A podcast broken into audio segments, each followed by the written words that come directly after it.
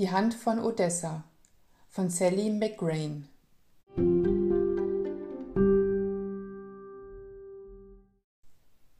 Es sah alles nach einem einfachen Job aus und nach einem, der so gar nichts mit dem Agentenleben zu tun hatte, das Max Rushmore vor einem knappen Jahr noch führte. Sein Arbeitgeber, die CIA, hatte nämlich unter ihrem Personal ordentlich aufgeräumt. Und so war Max von heute auf morgen vom Mitarbeiter der Agency in einem beruflichen Auffangbecken für Ex-Agenten gelandet. Sein neuer Arbeitgeber heißt nun Force One, zahlt weniger, es gibt keine Sozialleistungen und eben Aufträge wie jenen, für den Max nun von Washington DC über Warschau nach Odessa flog.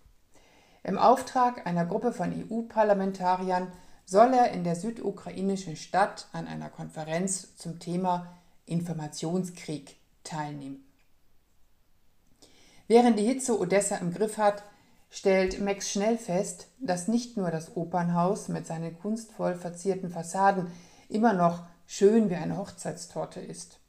Auch das Personal vor Ort hat sich kaum geändert.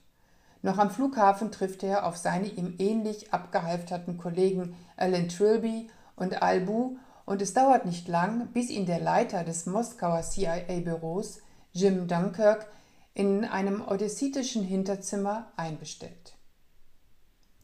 Nachdem man die Hand des Gouverneurs von Odessa in einem Fass voll Sonnenblumenöl gefunden hat, obwohl der sich immer noch bester Gesundheit erfreut, brennt in der Hafenstadt buchstäblich die Luft.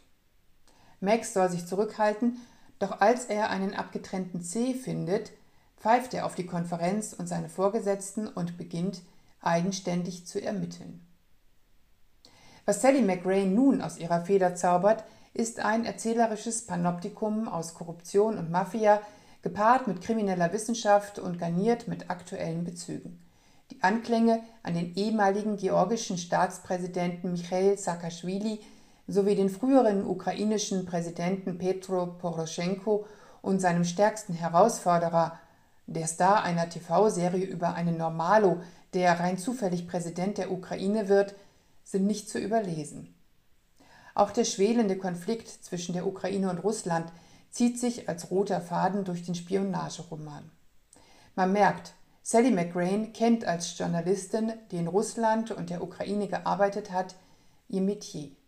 Mit Die Hand von Odessa gelingt ihr nicht nur ein flotter, spannender und vielschichtiger Spionagethriller, sondern auch ein kenntnisreicher Einblick in die Stadt Odessa die neben so kuriosen Denkmälern wie einer Darth Vader-Statue auch einen tiefen Sumpf aus Korruption und Gewalt ihr eigen nennt.